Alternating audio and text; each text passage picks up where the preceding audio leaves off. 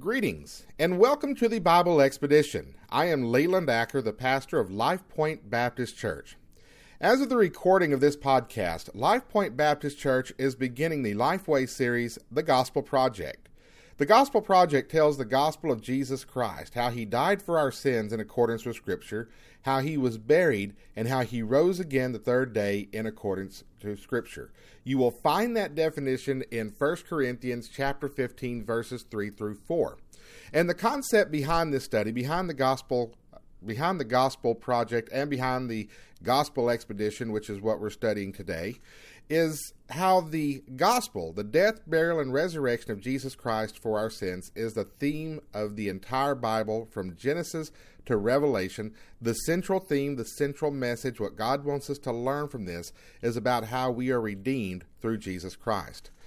The three precepts of the gospel, the three parts of the gospel, rather, is how Jesus Christ died for our sins. And what that means is he took God's wrath upon himself when he died on the cross. He took God's wrath upon himself so that we could be redeemed from condemnation, redeemed from the destruction that comes from sin, and be welcomed into his kingdom forever. The gospel also said that he was buried, and this shows us that he was truly dead. And then the third part of the gospel, he rose again the third day. The resurrection of Jesus Christ is why we have hope that one day we'll be resurrected and received into his kingdom.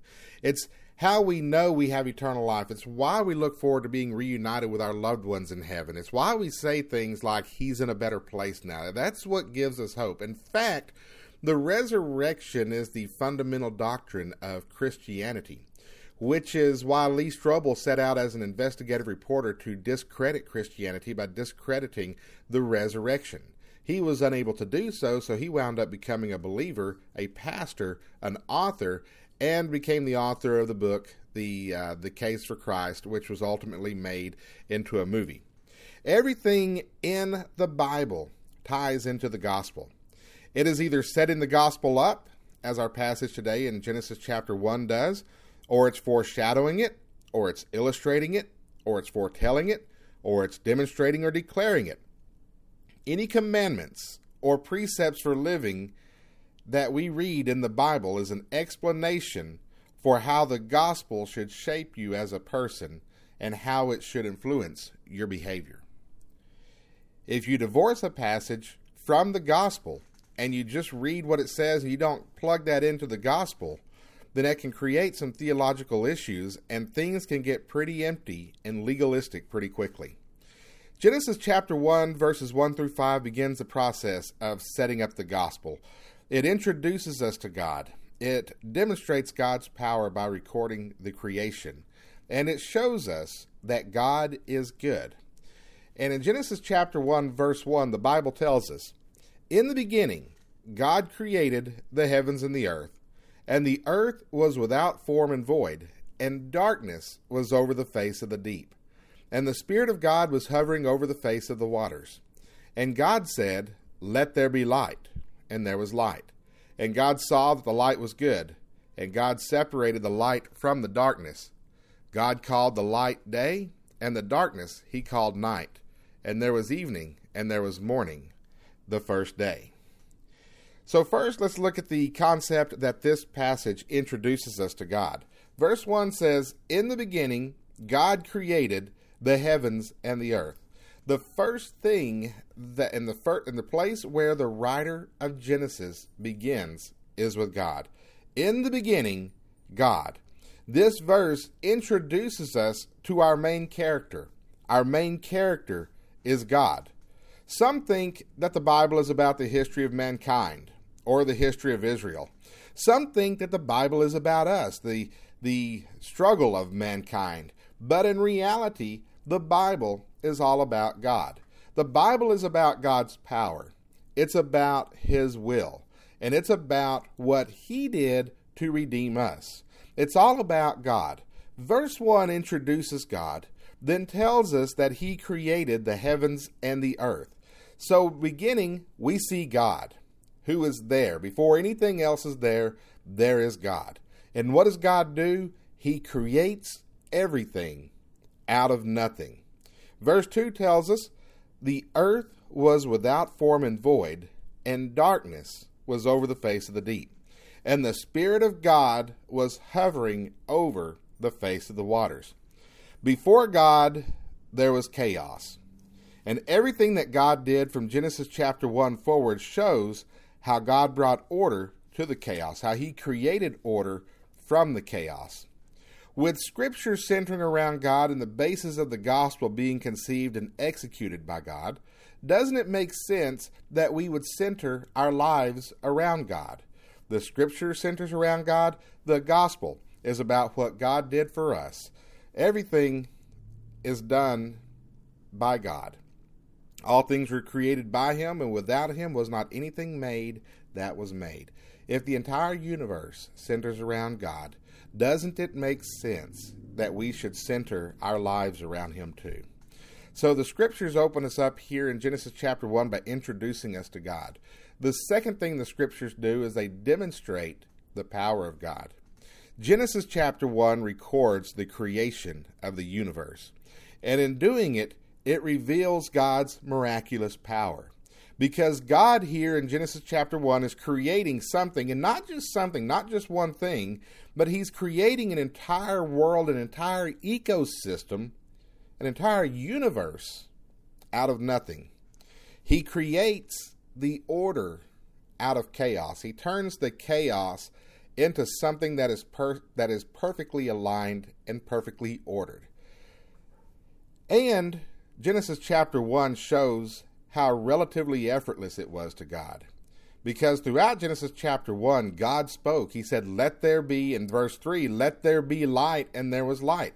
He said, Let the dry land appear. The dry land appeared. He said, Let there be uh, lights in the heavens for times and seasons and signs and and there it was and everything that God does in the creation he is speaking it into existence that shows the great power and miraculous ability of God the one thing that I have found in scripture that God did not speak into existence was man and we get into that in chapter 2 how God formed man from the dust of the ground that means he actually took time to handcraft man, and he breathed in the man the breath of life, and so man became a living soul. So God took some time to create man. Everything else he spoke into existence. This shows the awesomeness of God. And the third thing that these scriptures show us is that God is good. In verses 3 through 4, the Bible tells us, And God said, Let there be light. And there was light. And God saw that the light was good, and God separated the light from the darkness. God's command to let there be light was more than the creation of daylight. It's an illustration of what would go on throughout the rest of the Bible. Without God, there is darkness, and we see that in verses 1 and 2. With the darkness breeds chaos, the darkness breeds confusion, the darkness breeds sin. But God brings the light which brings the chaos to order, making all things clear and overcoming the darkness in the world and the darkness to sin. And we see this in John chapter 1, verses 1 through 5. We see this parallel where the Apostle John writes In the beginning was the Word, and the Word was with God, and the Word was God. He was in the beginning with God. All things were made through him, and without him was not anything made that was made. In him was life, and the life was the light of men. The light shines in the darkness, and the darkness has not overcome it. The Lord brought light into the darkness, and the light scattered the darkness. The light overcame the darkness very effortlessly, too. If you've ever turned on a light, you see how effortlessly, if you got into a room, flipped the light switch, turned on the light, you see how effortlessly, effortlessly light overcomes darkness. The darkness could not defeat the light, could not drown out the light, could not block out the light, could not push the light aside. The darkness could not defeat the light. Rather, the light drives the darkness out. Jen Oshman is a writer for the Gospel Project. She puts it this way On the first day of creation, light overcame the darkness, as it always would from then on. From this, we learn that God is in the business of driving out darkness and bringing the light. And this shows us what he does. It shows us how he overcomes the bad, how he overcomes sin, how he overcomes evil, and he sets things as they should be. And that is the fundamental aim of the gospel. This shows us that what God does, he does for good. And not only does he do it for good, but he does it for our good. It shows us that he is good. His nature is good. His spirit is good. And therefore, everything he does is inherently good. And if everything that God does is inherently good, then that means we can trust him in all things, even when things don't seem to be good. You can trust the light, and you can trust that the light is coming and that the light will shine even when you're standing in darkness. As we get this study started, I want you to take a moment and go outside and observe God's creation.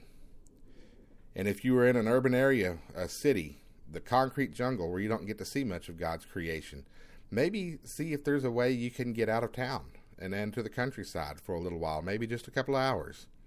Take some time, observe God's creation, realize how He created all of that and He spoke it into existence, and the beauty thereof is, is an expression of who He is.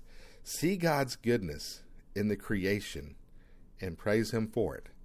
As the psalmist said, the heavens declare the glory of God, and the firmament shows His handiwork.